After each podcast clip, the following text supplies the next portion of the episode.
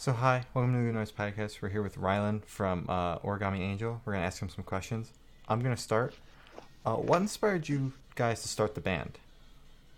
Um, so yeah, it's kind of a weird story. Um, me and Pat were in another band before, and Pat's the uh, drummer, the only other member of Origami Angel. We were in a band um, with a couple friends from high school, and it was like I played lead guitar, and Mhm. he he played um he played drums in the band, and the the lead man of that band, the front man, and the bassist, they both like kind of left. Like the bassist moved to California one summer, and then our front man like uh he he went over and like spent the entire summer and then part of the fall in Germany or something like that. And he was like, I'm not gonna be back. We had like tours booked and stuff, I think. And then like it kind of just collapsed, and we were like, well, that sucks. Um, so me and Pat were kind of just left like, uh, we should probably start another band or something, or you know, do something because we were just kind of bored ass kids. And Yeah. then he was like, uh, he was like, like, let's start a two piece band. I was like, yeah, I've always wanted to start a two piece. I was like, we could sound like giraffes, giraffes, because we were both really into that band. They're like this technical math rock effects heavy like shit. And we tried that, and it didn't work. Like we sucked. Oh. And then, and then we were like, fuck that. We're gonna try to sound like Mobo, okay. and that didn't work either. So then we kind of just were like, we'll just you know feel it out. And then we like took some songs that I had written from like before that I really didn't know what I was gonna do with, and that kind of became our first EP. But it was sort of just like you know, out of two people wanted to continue playing music together because uh, from the minute that me and Pat started playing together in that band, like. I was really just I fell in love with the way that he played drums and like I've always felt this sort of natural like connection to him. It's just like doesn't really feel like you're having to try to play music. It just kind of feels like I don't know. It's cliche, but like it feels feels very natural. Feels like having a conversation with him. And I felt like Yeah. if we're doing that and it's just us in the band, like it'll be smooth sailing, you know? Yeah, definitely. Um, yeah. It's exciting. Awesome, dude. Okay. Thank you. Yeah. So, uh, oh my god. Okay, sorry, I messed up and my mind just kind of stopped for a second. Okay, so what is your writing process like, and how do you think it's changed since your first EP? Yeah, that's that's a great question. Um, so I feel like our first EP was kind of just some shit that I like had writ wrote on a written on acoustic guitar uh, before uh, we really took them to the full band nature, and I didn't really have them planned to go that way. They were just kind of songs Yeah. that we tried to get to translate that way. Um, but with like everything past our first EP Quiet Hours, so like starting on doing the most, I was kind of writing like my parts a little more intentionally to be like for a full band thing.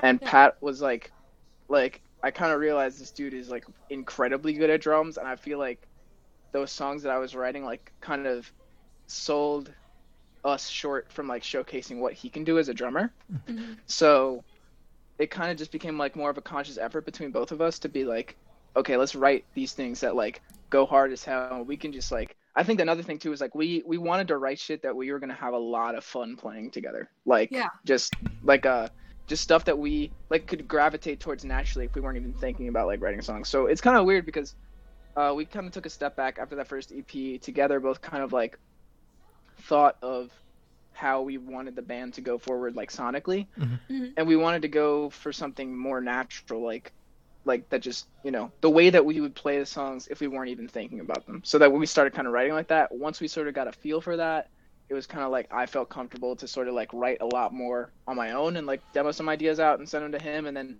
we just kind of you know and that's kind of where it is right now. Like we kind of connect like Mhm. digitally first. Like i'll demo some shit out and send it to him. He'll be like this is sick. I already got ideas for this you know. Yeah. sometimes i'll put like fake drums on it and he'll just like be like these fake drums are aight, but I can do it so much better. And then like Yeah, he'll come yeah, with yeah. like some like big brain ideas, and then we'll put it together, and it's like we're already kind of you know flowing before we even like meet up to to practice, which is pretty Yeah. sick because Pat's been away. Like he goes to college a couple hours away from me right now, so it's that's been really helpful for like the last couple years. Okay. Like just being able to maintain that sort of productivity. I, I, that's a really cool way that you guys go about it. Mhm. Um, Thanks, thanks. So how do you feel about the rate that you've grown since that first EP? You know, it's crazy, like, because I feel like I've, like, just, like, with what I've been doing in my life, like, since then, um, there's been so many, like, rapid changes in my own life that I haven't really had a minute until, like, after our last record came out to sort of, like, realize what was happening. Like it kind of always felt like you know we're doing stuff and that's how it should be. Like we do more stuff, we get better at doing stuff. Like more people will care. Um, but I didn't really. It, it didn't like hit me like oh this is actually like an increasing thing till like we dropped our debut LP Somewhere City. Um, it kind of like everything that's happened after that, like the tour that we did after that with this band called Short Fictions and this other band called Cheem, um, just like all those shows were like insane, and there are just people still like people hitting us up about it and being like, "Yo, this record means so much to me." Like, really, you know, like from different corners of like just like everywhere. Like, I never really Yeah. expected to have people in Phoenix, Arizona, and and what's that other place? Uh, you know, just crazy places in the middle of the Southwest. You know, Yeah. just like Yeah, that yeah. I'd never been to in my life. You know, I never really expected people to have their own stories of how they connected to our stuff. So I feel like I'm incredibly grateful for like how much has happened. And I'm even like more grateful in a way that I'm kind of just now getting to like feel like what's what's what that reach has like or what our reach has grown to in that time. Yeah. Um, just because like I feel like we've definitely been like very lucky in having a base of people that support us uh, in a very passionate way, and hmm uh, I, I'm very grateful for that, and it's I feel great about it. to answer it shortly. are, yeah, Good. Yeah. you guys are killing it right now. So congrats Yeah. to that. Thank you. Yeah. I appreciate it. Thank you. Yeah. Yeah. Awesome. So, what does your band name mean? Or You know- Angel? um, it's funny because we were gonna so like when we were writing the um the first EP, Quiet Hours, like when we were like getting ready to release it, we actually had all the music recorded without a name for the band. Oh. Like we we had a name and uh and then we were like, yo, there's another band with that same name except for like one little difference and they were very notable like uh and I was kind of like, damn, I didn't even realize that. Uh I guess we don't have a name. And then I was hanging out with my best friend Jacob um who there's actually a song about him on that record uh, or he's he's name dropped. But um uh, we were hanging out and we were just catching up. It was after my first semester at school, but I only did two. But uh, uh, the first one, I uh, uh, we were chilling out and we were sitting on these songs, and I was just talking to him. I was like, you know, I've just been aside from this music shit, I've just been like chilling out, you know, trying to reconnect with some like shit from my past because I felt like really weird about you know being at school, doing being out of high school, and just being a whatever people call an adult. Like I was just trying to you know revisit some other parts of like my past that I was really involved in. So I in elementary school I was super big into origami. Mhm. Um and I I started doing a lot more of that shit with my little brother when I was back. Mhm. And so I he was like, "Well, what's your favorite thing to make?" I was like I was like, "Well, I I think it's sick to make an origami angel, you know?" Um Mhm. and he was like, "Yo, you should name your band that because it sounds like what a shitty seventh grade punk band would would be called."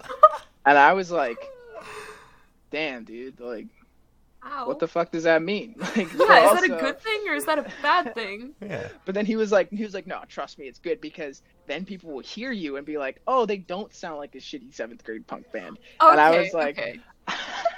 So I was like, "That's actually some great advice." Um, and I, I really like the the way that the name sounds. You know, um, Yeah. I like the way that it looks. And I feel like for me, like as soon as I started like thinking about more, I was like, "Yo, Origami Angel, that's the name of this band."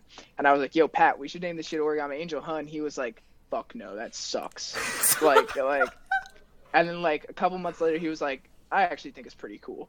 And then like a cool. couple, like about about six months ago, we were talking. He's like, "Yo, I'm so sorry uh, that uh, I said we shouldn't do that because like now I fucking love the name." And I'm like, "That's what I'm saying, dog." That's what I'm saying. But uh, I I understand because like he was pretty attached to the name we had before. Um, Mhm. but it's it's cool. Like I'm glad that uh that everybody feels cool with the name, and I don't know. It, it, ever since then, it was kind of just like never really questioned it again. Like we're Origami Angel, you know. Yeah. Can you drop the old name? Can you tell us what that was? What was it? Can you tell us what the old name was? Yeah. I don't want to. It's corny. Okay. oh, fine. all right. Okay, all right. I'm all right. sorry. Um, Okay. So, what artists are your biggest inspirations when you're writing music? You know, it's weird because I feel like there's a ton of inspiration that would be like expected from like a DIY emo typey sounding band.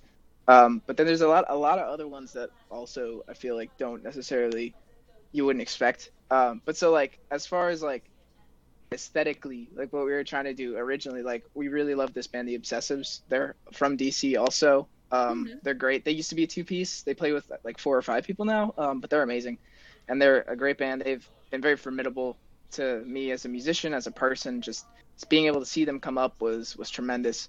Um, Prince Daddy and a Hyena, similar way. Uh, although they're not from DC, so we weren't like seeing them like that, like that. But um, they they like I just remember the first time I heard their EP Adult Summers and just being captivated and being like this energy. Like that's that was part of like what like we wanted to do going forward after our first EP was just like Yeah. that like aggressiveness that sort of energy that they just had bottled up. And like that was very inspirational. And you know countless other like emo DIY bands uh that we we know and are friends with just like there's more than like I could even try to name. Just but the scene as a whole has been incredibly inspirational and motivational to me you know.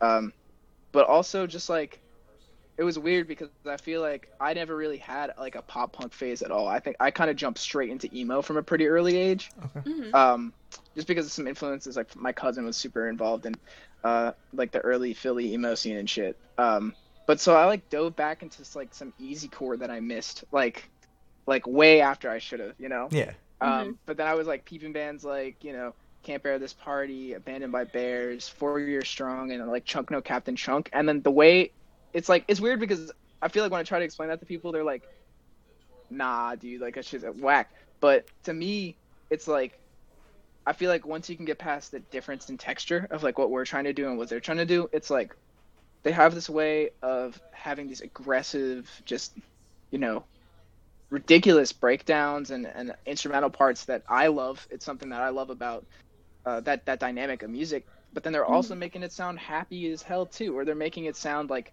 very sonically diverse from uh from like what that that sort of range would be used for most of the time. You know what I'm saying? So like Yeah. getting into that stuff, I was like, that's really interesting. You know, it was never like we're gonna be we're gonna be like abandoned by bears, but it was more like what can we you know what part of that message can we sort of adopt and like try to you know bring that energy into what we're doing um and same thing for like you know certain just like alt rock bands like the Barenaked Ladies is have always been like a huge band for me I- like they're my mom's favorite band they're the first concert i ever went to second concert i ever went to third concert i ever went to like they're Yeah. they're ridiculous. But I feel like you know that's another band where I feel people sort of know like the memeage of it, but um, there's like there's a level of like songwriting there. I feel like that's hidden like to to the public eye just because like I feel like there's not a lot of reason for most people to go past it's been one week since you looked at me type shit. Uh, Yeah. But Yeah. for me, like I I'd always known that discography.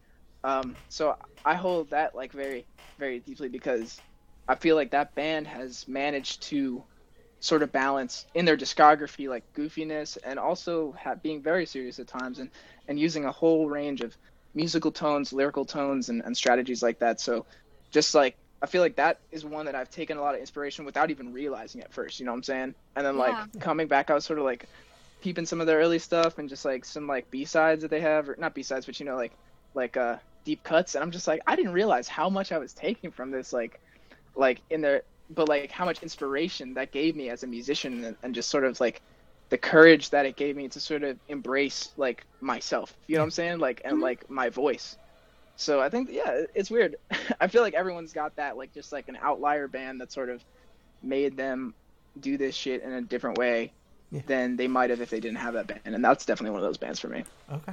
I respect that. Awesome. Dude, Thank that you. Was, that was a great answer. Yeah. Honestly, like, that was really good. Like I thank you i Jesus appreciate it Yeah, dude. Wow. All right. So, correct me if I'm wrong, but you have three EPs that are named uh, after or have the same theme as uh, three games. You have Mortal Kombat, Pokemon, and Minecraft. Are you planning on continuing that theme for like any upcoming EPs if you're planning on releasing any new ones? you know there's no plan to right now because there's no ep plans but like Okay. I, I won't say no to, to like maybe doing that in the future, but at the same time, it's like no promises. You know what I'm saying? Like Yeah, yeah. there's there's no real uh there's no real plan to do anything like that. But yeah, so we got like the the holy split thing, the thing with Commander Salamander that Mhm. like is styled Mortal Kombat, and obviously there's the Pokemon one and the Minecraft one that just happened too. So Yeah. I think that there's no uh there's no way that we'll go forward without at least embracing some of those same energies like in our aesthetic and in the in the music itself like that's definitely going to continue to play a part in this band you know Awesome. Cool. Okay. Um, so just can you just tell me about the Minecraft EP because I thought it was very interesting. yeah yeah okay so so there was this first of all backtrack before any lockdowns any sort of you know shit there's this place called the summit shack in bowling green ohio and they put on amazing shows um all the time they put on these amazing fests and they have this one called Focella. Um, Okay. I we played Focella 3 in fall 2019. No, sorry, sorry, sorry.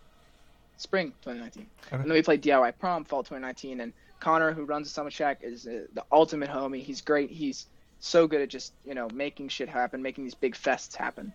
Um, so there was supposed to be a fest called Four Forcello or Focella 4 that was going to be Mhm. happening this past April.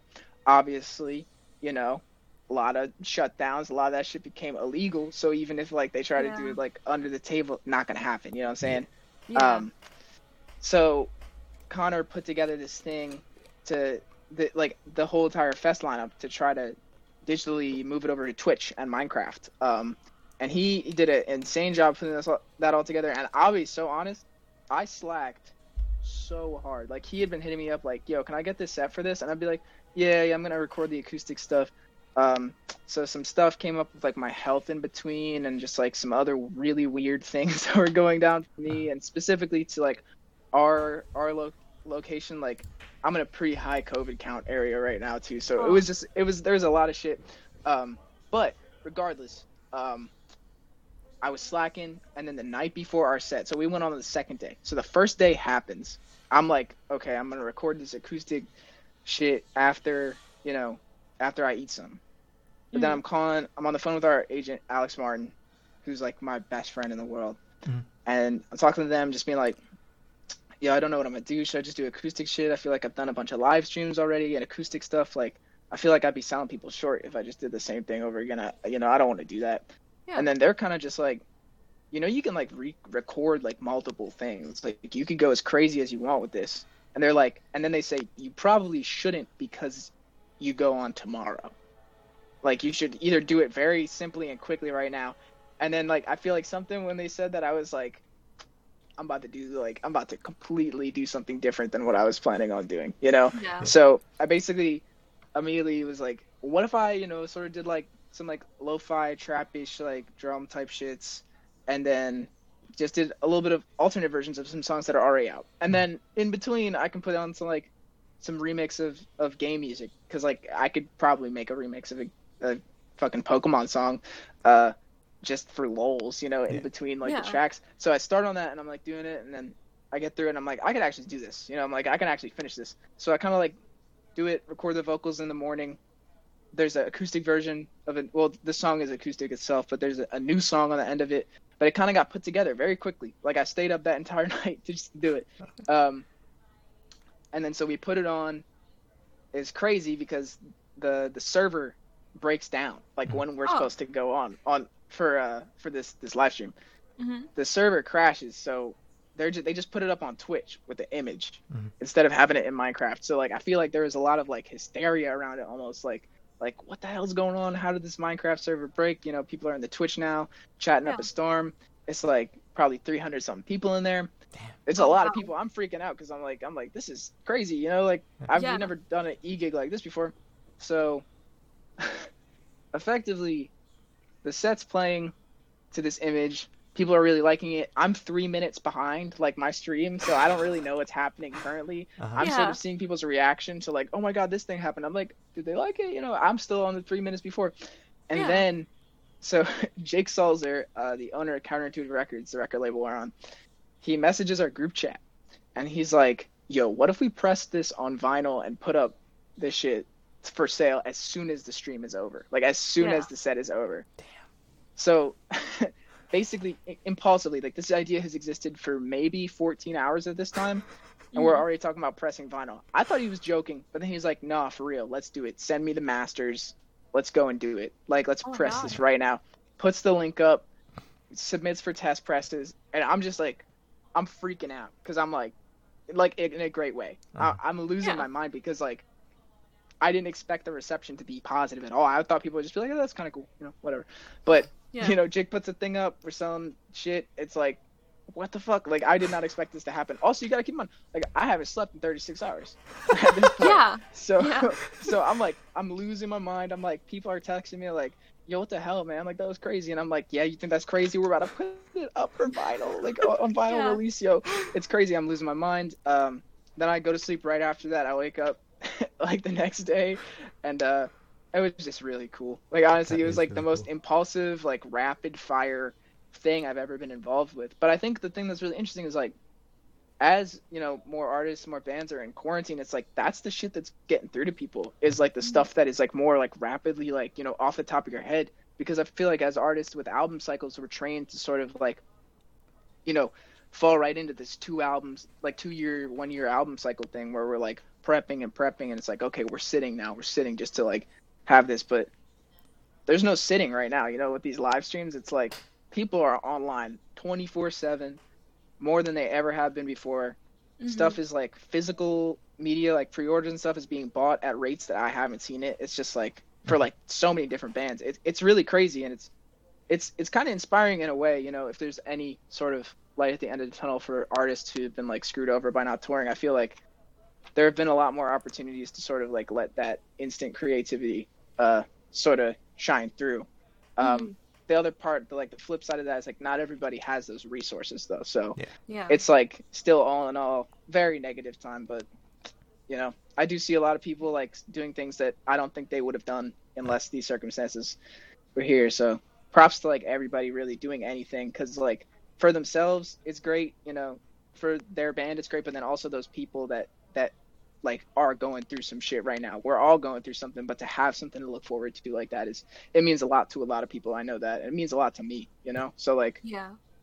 uh, I just like it's hats off to like every artist who's like continuously like doing live streams and pulling out new shit and showing people and showcasing n- different sides of their bands. I think Oh, yeah. that's something that's really inspirational to me. oh yeah. Awesome. Yeah, when I, That's that was a really cool story. yeah, that was. like Yeah, sorry Wow. if it's, it's a long one, but uh, It's so good. oh I no, it's appreciate it. fine. Um, Yeah. Yeah, when I was listening through it, it was a trip. And I texted Glory while I was listening to it. I'm like, this band sampled the bruh sound effect, and I thought that was the best thing. That is one of the best things I've ever heard. Um, yeah. thank you. That Can was you- impulsive, yo. I was I was sitting there with the beat and I was like, something's missing. And I was like, I know what I got. I got Dragon, put the bruh sample in The there. just, you know. I love it. Yeah. Um, Thank can, you. can you tell me about the cover? What was going through your head when you were making the cover? Yeah. okay, so this is honestly an equally interesting story. Tell so. Okay. um, so we're we're playing a show with Prince Daddy and the Hyena, the Obsessives, and Retirement Party in July. Back in July, back when shows happened. Yeah. It was crazy. That was a crazy Um, time. We open the show. We see that there's a projector behind the like the the stage, Mhm. and our manager Lex is there, and she runs Chatterbot. She's like literally also my best friend.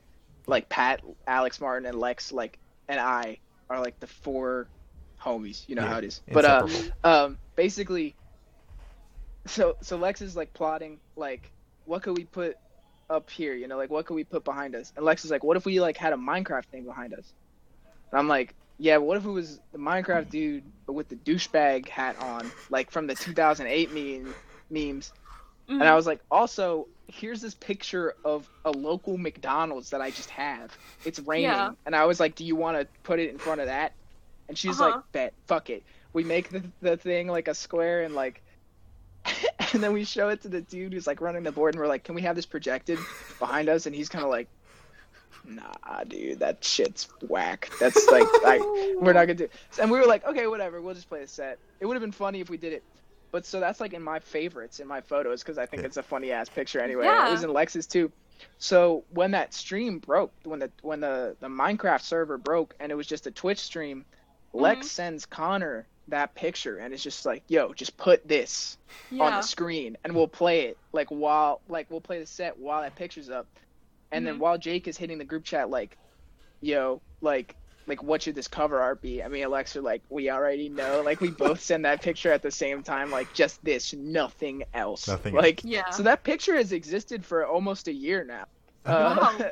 but I think that's the other funny thing is like the the thing that existed longer than the music, you know, longer than this idea was that fucking picture.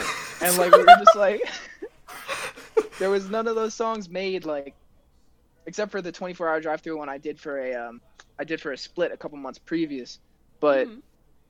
everything else was brand new off like I made it that day and uh or recorded it that day at least and that picture has existed since July 20th 2019 so it's just like That's great. I, I- it's that's hysterical to me that's just part of the thing it, that was the other thing is just like having that image I, it's crazy because like for me so like I've looked up to counterintuitive records in my entire like the way that like as long as I've known about CI I've been like that's the coolest label in the world they inspire me it's a treasure to be on it as it is Mhm.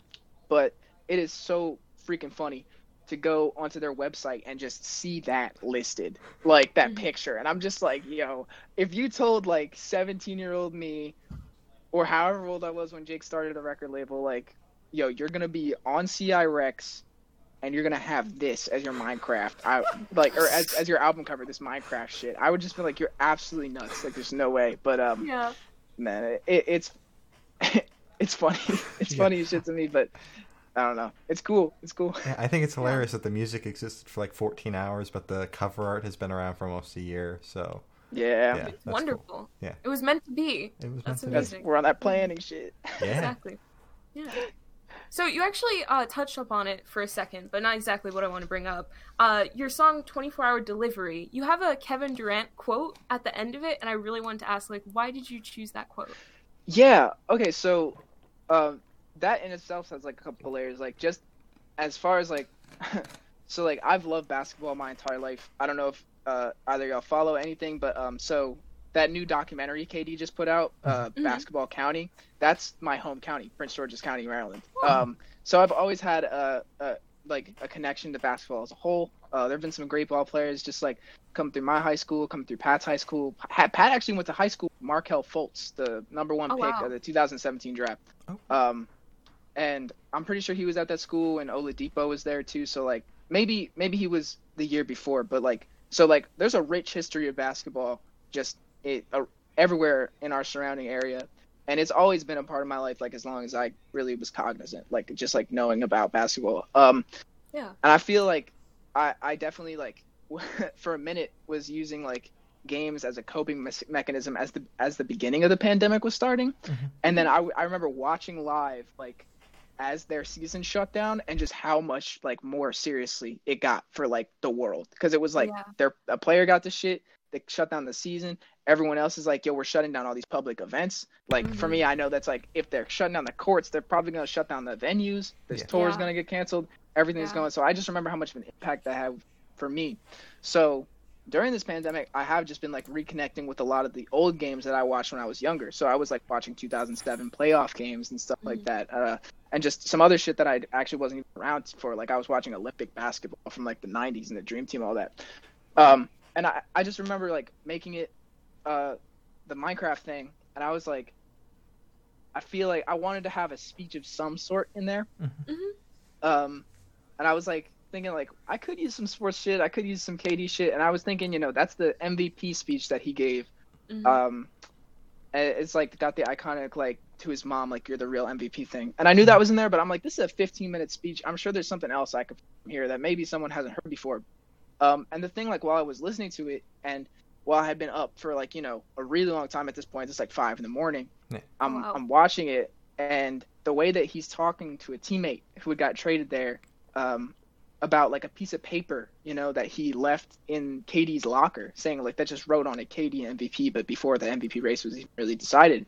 Um, that kind of like for me, it was weird because just like I feel like that's something so simple and so pure, and Yeah. um, and I just already have a connection to Kevin Durant as it is, and connections to like a lot of PG County basketball players. I just feel a lot of pride uh, for a lot of them. So, and then you know he starts crying in the thing, and I'm just like, this is honestly like I feel like there's a lot of toxicity around the like the fandom of like sports and a lot of franchises like fans, but Yeah.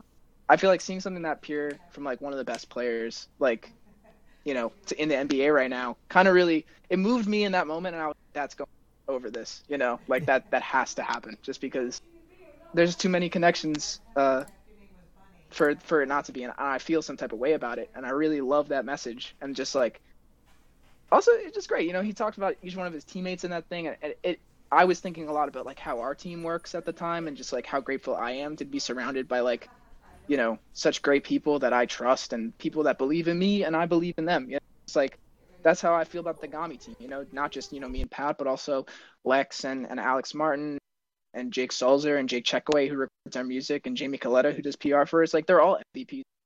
You know, so it it was kind of just how I was feeling in the this this is what it is because this is how I feel about this team right now that we have, and you know, I just found that parallel to be pretty moving at the moment. Yeah. Alright, yeah. Oh my god, that was so wholesome. Yeah. I'm sorry. That was that was great. Wow. Thank you. Um, so how do you feel about the reception to your new album? to Somewhere City or the Minecraft? Uh, the the album, the full length.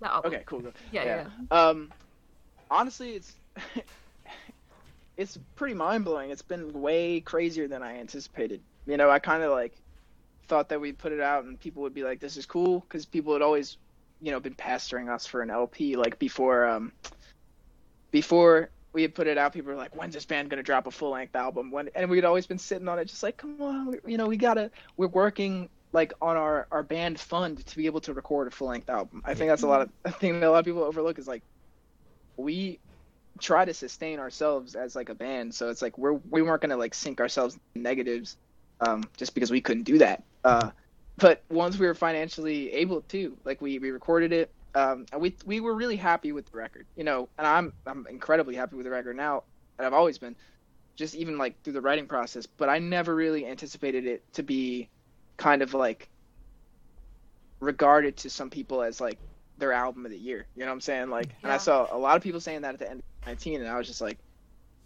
that that's incredible to me because I I didn't think it was gonna be like that. I, I really thought that you know there'd be like some outliers, and like dark, like uh what I'm saying, diehard fans that are gonna like say that, but not like people who had just heard it for the first time. And I feel like there was a tremendous reception that I I couldn't have anticipated at all. For me, because like, you know, I'm incredibly proud of this release, but I've been incredibly proud of every release we put out. You know, Yeah. so there was nothing that like was like a sign to me that was like, oh, this is gonna be the one that like you know triples you in size. It, Mhm. There was nothing like that before we put it out. Um, but once we put it out, just seeing that reception and seeing how many people were ready to embrace the positivity that we kind of spoke out into the world, um, that was just like really heartwarming to me as both you know both an artist or or a writer and just as a person you know a person with a message and a goal i feel Yeah. like it, it was very touching and you know to this day i still see people saying stuff like online just like yo i just found out this band but i'm really you know loving what they're doing so far and to me it's like i, I just it's special because i have been in that position with bands that have changed you know my life. Not to say that we're changing theirs but like but like defining moments in my life where I figure out a band's LP, like where I find it out, Yeah. or when they when a band drops an LP that I've been waiting for for a while, like Heck No Nancy with the Obsessives, and how that, you know, that's a defining moment in my life, and it just it makes me appreciate that a lot more from like the artist side, just like, you know, knowing that these are there are those personal connections to this record, it, it it's very humbling, and it um, it it just it makes you, it's a really undescribable feeling, but like I don't know. It just makes me feel warm about like what we're doing and that you know something that we put a lot of work into is received like that. It's just uh, you know, makes us that that's why we do this shit. You know, we do it because we love it, but it's like that's just like s- so much more reassuring. You know, on top of that. Yeah. That's a good answer. Yeah. That's awesome. Thank you. Dude, all Thank your you. answers are like really good. I'm just gonna say this now. Like your answers are so in detail, but it's not like you're droning on, you know? It's Thank you. I It's good. appreciate it. yeah. Yeah. I've had some practice. I was listening on a podcast last night, so I'm in, I'm in like uh, that was You're my in the zone. warm up. I'm in the zone. Yeah. You're in the zone. Nah, but thank y'all for real. It's been a blast. These are great questions. Like, Thank I you. love talking Thank to you. y'all. Awesome. So I don't have a good segue for this question, um, so I'm just gonna straight out ask it. Uh, do you have a favorite tour memory? Ooh.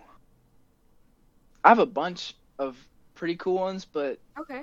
I feel like the ones that I remember like like as soon as like you say that are like really not like wholesome things. They're just kind of funny things.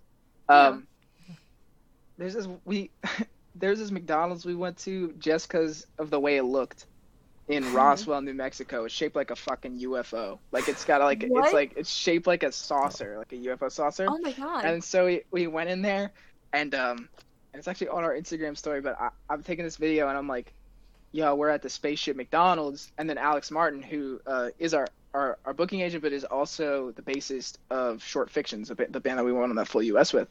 Um, and they just like look at the camera and they go, "We on spaceship," and like pretty loud. And then there's just like a bunch of fucking random people Mhm. like looking at us, just like, "What the fuck are these people doing?" Um, yeah. and then we, I- we were kind of like literally got out of there as soon as because we were not trying to order food like that at all. Or maybe Pat was Oh. or somebody. But we were like we were like I was so embarrassed. but it, that's like I don't know why that comes. It's just like probably because I watch that video every day. The way that they say it is like hysterical. It, it feels like a TikTok the way that they say it. Uh-huh. Yeah. Because like it, it goes from like Instagram video to like TikTok type face. Shit. Yeah. Um, but uh, I gotta say like another favorite is um the Beat Kitchen in Chicago. We played uh, a great band, Mount Pocono. You know, actually like you know one of my favorite bands to come out of like the Midwest. Just at all, they they make great music. Um, it was their last show ever, and Oh. it was the first time we played with them. It was the first time we played in Chicago. The show was sold out. It was near the end of this past tour. Um, and I've always, you know, just had this fascination with Chicago as a city. I'd never been there though. Um, I just always heard a lot, and like you can check your Spotify stats, right? Like as an artist, and Mhm. for ours, like as long as we've been like above like a thousand monthly, Chicago has always had the most listeners for for Origami Angel. So I always wanted to get there, even though we never really did. Yeah. Um, so first time in Chicago, this venue that I've seen so many of my favorite tour packages hit. We um we we sell the venue out pre-sale, like not like like Oh. the tickets before sold out. That's Oh, never wow. happened for us before, and I, and I I was just blown away by that by it. That show was an insane energy the entire time. Like the crowd had a ridiculously fun ass time. I had a fun ass time. People were stage diving. People like Wow. were just like moving from the first note to the last, and like I just like that type of energy. The first time we ever get to play a city at all, you know, like that's nuts. Like similar thing happened in Phoenix and L.A. We play we played like Orange County before, but I think like this last tour, the first time we played L.A. proper, was the most amount of people we've ever played to. It was a completely stacked show. This band Glass Beach played, Step Brother played, and it was just a, it was just that was another amazing moment where I was kind of just feeling like this this is a little too too real right now for me. Like in the middle of that set, like there was a lot of people singing back like lyrics and then like some like the lyrics in Find Your Throne, which is what we was with on that tour. Like um during that part at the end, I was just kind of like, this is dope as fuck. Like like it just hit me and it's like that's definitely one of my favorites too. All right. I like that. Oh my god. That's wild. Yeah. I Um, feel like there's some other. Oh oh oh oh oh. Hold up. This is actually the best thing though. Okay. I'm sorry for. It's all good. for acting like I was done with answering this one. It's all- We stole. we found. okay. Uh huh. Yeah. We found a Dunkin' Donuts rug. Outside of a Dunkin' Donuts.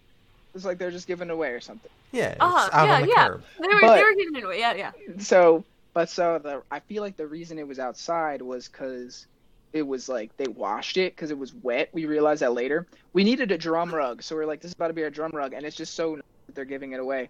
But I guess Uh huh. it was wet, so we we had it in the car, and then we we took it out that night, and we're like, yo, this shit's wet. We're gonna put it on the top of a roof, and this is in Phoenix, so we're gonna let Uh-huh. it dry out in in the dry ass Phoenix, whatever you know, uh, atmosphere. And at the end of the show, we'll put it back. I even set a reminder on my phone. Put the rug off the the um the roof hmm put it in back into the trunk. So we're packing up. I completely forget to do that. Everyone else forgets. I'm backing out at the venue, pull it out into the street, accelerate, um, and I just hear come off the off the roof, and I'm like, no, no, no, the rug just fell off the fucking roof. Because at that moment, that's when I'm realizing, like, yo, I just realized the rug is gone, and it's Phoenix. It's like a Friday night. It's like 10 p.m. You know, hypothetically, it should be like everybody out hours. Like we're like a couple blocks from like downtown, like the main street of Phoenix. Yeah. So like there's pl- there's things everywhere. There's restaurants, all like fast food places on at both sides of the road that we're on. we're at this like we're approaching this light. I'm like, yo, we gotta go back get that rug because Yeah. We just found that rug in Dunkin' Donuts. It's too Exactly. good to be true. Yeah. And they're like, nah, no, no, no. I'm like, yes, yes, yes. I'm like, I'm gonna do it. You know, I'm like, I've driven in DC all the time. Like, I can drive anywhere. So I pull this U-turn, and like I'm going, I'm like, like going pretty quick to take this other U-turn and and, and put the flashes on, get out and get the shit, expecting to Yeah. do this like like in the. And then I realized, like, as I'm making the second U-turn, as I hit the flashers and get out the car, I'm like, no one is driving right now. We were the only car on the road on a Friday night at 10 p.m. in Phoenix, Arizona, a major city. You know, Yeah. Wow. like, and I was like, I was like, what the hell is going on? And then someone was like, yeah, it's only old people live here. I hear that. There's like a, it's like a retirement city. But I was like, that can't be Oh. true. Like, that can't be true because like, we're still by the downtown. You know, there should have been someone, like, who passed us Yeah. At Mhm. least on one side of the road. But I'm out here like sprinting to get this rug back into the trunk, and I'm looking around I'm like, no one is outside, and it's nice. Like, what the hell is going on? Um, so that was just kind of like a weird thing that happened, but that was hysterical. Once I got back in the car, I was like, I totally looked like a dumbass if anybody was out there, me sprinting around like like yeah. like I was like like in Philly or something, or like you know like it, that wouldn't have happened. Uh, Like I probably got hit by a car. Yeah. sure. Yeah, don't don't do Yeah, that in Philly. If yeah. that happens again, don't do it in Philly. 'cause- Or- Yeah, Yeah, for sure. yeah. We we know now. It's dry now, so hopefully that will never happen again. Yeah. Okay, I was just about to ask, do you still have it? You still have it? Yeah, yeah, we still yeah. got it. Oh my god. the rug that's that awesome. they found. Um, Best best find ever. best find. Yeah, Yes. That's find. Yeah. Hell yeah. Um, do you guys have any pre-show rituals? Um, the fact that I'm like having trouble to think of any makes me feel like we don't. Okay. Okay. That's cool. Um, except so I have this sample pad that I had on my my pedal board the last tour. Before we play, I guess this is almost like a pre-show ritual, but it's like preset. You know what I'm saying? Mhm. We kind of go on. We do our thing. We set up. I play to a couple different amps. You know, just because we're a two piece, I gotta beefing up the sound. Yeah. Play like three amps on this last tour. Um, two guitar amps and a bass amp. I set that up. Pat sets up his shit. We're like, we give each other eye contact. We're like, all right, it's go time. I hit this thing on the sample pad and it starts playing the Minecraft uh, C418 Sweden. Yeah. And and then we're like, what's up, Origami Angel? What's good? Hope y'all enjoy the show. And then we hit the GameCube startup sound and then we play this breakdown and then we go into the song 24 Hour Drive Through. So that was Oh our preset God. ritual for like the last couple tours. I Um, like that. That's all I can think of that like happens every time though. Okay. I Oh feel my like God. I do like sort of vocal warm ups. I do like the siren shit, like the wee wee shit that they tell you to do in theaters. Yeah. Um, not that I did theater or anything. Someone told me that they that that's what they did in theater. Yeah. Um, but yeah, I can't really think of anything else. Pat probably's got some. He used to do pre workout. Pre workout, like those- jumping jacks. Yeah. Or No, no, no, like like the, the powder, like the protein powder. Oh. Oh! Oh, yeah, okay, like like, okay. like he's getting ready to work out. Um, yeah. which All is right. not inherently bad unless he was to overuse it, but he didn't. Like he he used to work at a gym, so he knows what's good with that. Yeah. Yeah, okay. That's good. Yeah. So speaking of live shows, what would you say your top three songs to perform live are? Top three. Yeah, it's weird because like it's changed a lot. I feel like since the record's been out. Um, Mhm. Because back in the day, like I say, the day like it wasn't eight months ago, but like we used to play the song "Rom Hack," which is at like at the time like our best performing song, like our most well known jump, um, off of our second EP, and that was like always the best. But like that would be like low key dull compared to some of the other ones like from the record on this past tour, and I was just like, what the fuck, like what's going on? Like this used to be the one. What's going on? But you know, sometimes we'll play that and people will be like, "Oh yeah, we're I'm hit to that." So like some some places definitely still go hard as hell for it, like equally to like the new ones. But that was kind of a weird thing to adjust to. So I'd say like now, um, definitely like my favorite three to perform live had to be six six six flags, hmm um, XD Gale of Darkness, which we didn't do a lot on this last tour, but that song I feel like is our like most different ass song, Mhm. and it's just like fun as hell to play. People love it when we play that song because usually they don't expect to hear it. Like we don't play it that often, and then and then Find Your Throne. I really love the way that we've always played that song. Just like I love our energy, I love people's energy, especially because like this last tour we closed with it.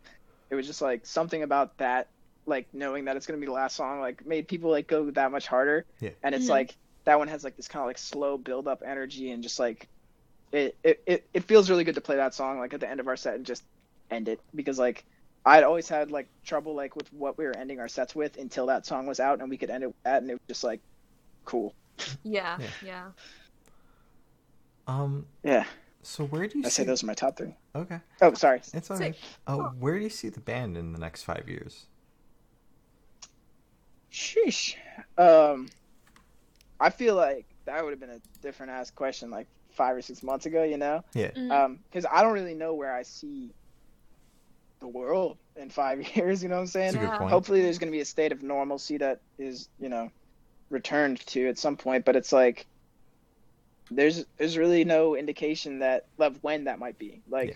I'm hopeful that that'll happen, but I don't know if that'll happen in six months or two and a half years, and I don't know what the long term impact of it's going to be past you know what it is right now. Mm. Um, but what I can just you know hope to say is like I hope that we are continuing to just have fun writing music and continue to just like put out our you know further our, our own personal narratives like through band you know further our artistic ambition just get more creative with shit. And you know honestly just the things that i know that i do see in five years is i know me and pat are still to be chilling. I know that we're still to be writing the music that we want to. I know that alex and Myron, lex jake seltzer we're all just going to still be homies and still plotting on like ways to like that we can do this shit um Yeah. and like honestly that's like all it's it is for me is just like doing it with the, the team of people that like we've done it with for a while i think that we've got a great team and just everybody is so you know they know their role in a way on Mhm. this thing and, and they do it so well that i'm just confident that i know that we continue to be making the music that we want to in five years you know like i feel like that's i might have had like a more uh i guess like a more grounded answer to that if there was like any sort of normal circumstance Yeah. um right Yeah. now but you know i'm sorry if that's like a No, I get cop that. out answer but Oh uh, no, it's fine. Yeah, I it's completely get that. realistic. Yeah. Well, word feel- word Yeah, you get it. Cool. So Yeah, for the last couple questions, we're going to uh, go away from music for a second, and we're going to go straight to Sweet. death row. So if you're on death row, what would your last meal be, and uh, why? Yo. With a drink. With a drink. with a drink Yeah. okay course. that's a fantastic question Thank you. um Thank you. i'm trying to think because you know i'll stay true to the brand i'm gonna get the banana cream caramel uh salted caramel pancake stack from denny's Ooh. Wow. um to drink i feel like i feel like i get a dr pepper with like a little bit of ice like a little Okay. bit like it's like two cubes. yeah like wendy's fountain dr pepper but not wendy's ice you know what i'm saying like okay, yeah, yeah, yeah. it's too much ice They do, yeah. and then i feel like i'd be doing myself a disservice if i didn't go a little bit harder than that for my last um i'd also have a pickled egg and sunflower seeds Wow. that's I just a, that's a little thing Okay. Yeah. There's it's this- good. there's there's this weird thing. I don't know if they do this anywhere else in the world. It's a thing here, um, where you'll get like a pickled egg or whatever, like with the red beet shit or whatever, Yeah. and you put it in like a little bag, and then you put sunflower seeds in the bag, like with the shell and shit, and you mash mm-hmm. up the egg, and you cut a little hole, and you eat them together and chew the seeds. And I know it sounds fucking weird, but that is like one of the best things I've ever had in my life. And it's like that's like my go-to. Like some fucked up shit just happened. That's what I'm about to Yeah. Okay. eat. That's what I'm about to ingest because like it's um it's weird as hell. Like and I, and I know it, but it's also dope. You know what I'm saying? Yeah. And I feel like I've told a lot of people like this is what I fuck with, and people are like you are the craziest dude I know. like, but um, I'd say that that would be like my little appetizer. so that's like your comfort food then. Like that's your go-to comfort food right there. go to yeah, Yeah. i wouldn't Alright. even say it's like a go to because i feel like in my regular day-to-day life like it's almost too powerful to continue to to utilize. Yeah. You know what I'm saying? So like it's like it's a it's a rare occasion type thing for me, but Mhm. it's like uh, it's like if there was dire circumstance, you know, death Yeah. row, Death row. you know, as an example, definitely that would be that's a move. Okay. Yeah, yeah. All right. You don't want to overuse it and then you get sick of it. So yeah, exactly. yeah. So that's the Exactly. thing is Uh, you get it. so if you could live in one fictional world for a week, where would you live? Uh, no question. I would live. I would live in the Hoenn region, Pokemon. Um, um, just I feel like, like as far you know, obviously living on the fucking Pokemon, but um, on top of that, just like the beautiful landscapes, the waterfall, hmm forests everywhere there, and just like and the beaches. I think that that it's it's a geographically diverse region, um, and I feel like there's just a mentality in Hoenn that that you know we it would go really well with the way that I live. solid. Solid. We'd be chilling. Yeah. Yeah, yeah. That was a very that was a very good answer as well. Some people are just like Pokemon. Yeah, I, yeah. Okay. Just, I mean, it'd be sick to like live in Pokemon world, but I, I know it'd be Hoenn. You know, that's Gen Yeah, 3. exactly. And if it wasn't if it wasn't Hoenn, it'd be Johto, just because of the, how beautiful the the uh, um what's the word I'm looking for? Just like beautiful the, the architecture is architecture Okay. of Johto. But uh, yeah, either those two. But Hoenn preference. You know, if it's like if I can't live there, is you know overpopulation or whatever, I'll stick with Johto. That'll be fine because I know it's more spaced out there too. So Yeah. I respect it. Awesome. Cool. So I have the honor of asking the last question, and a lot of people Sweet. say it's the most important question. What is your favorite color? Oh wow. yeah, this is something I try not to think about because I know that like if I like had a favorite color, it would change like every day. Uh-huh. But I say like but my favorite like over my entire life has been green. I feel Green. like um green is like I feel like a really just powerful color in like the, the range of like what it can be used for. Mhm. Um, and a lot of shit that I like, I don't even realize the green in it, and then I'm like, oh, it's got green, that's cool, you know. Um, and then like as a more like intentional thing, just like you know, I feel like I really do love like the more like like millennial shade of pink. You know what I'm saying? Like okay. like yeah. Yeah. like um, just like lighter shades of that, and just like how that can be used, like almost like a. It's weird, like you know what I'm saying, like almost like a beige, but it's still kind of pink. You know what I'm saying? Yeah. Almost like an incredibly light salmon or whatever.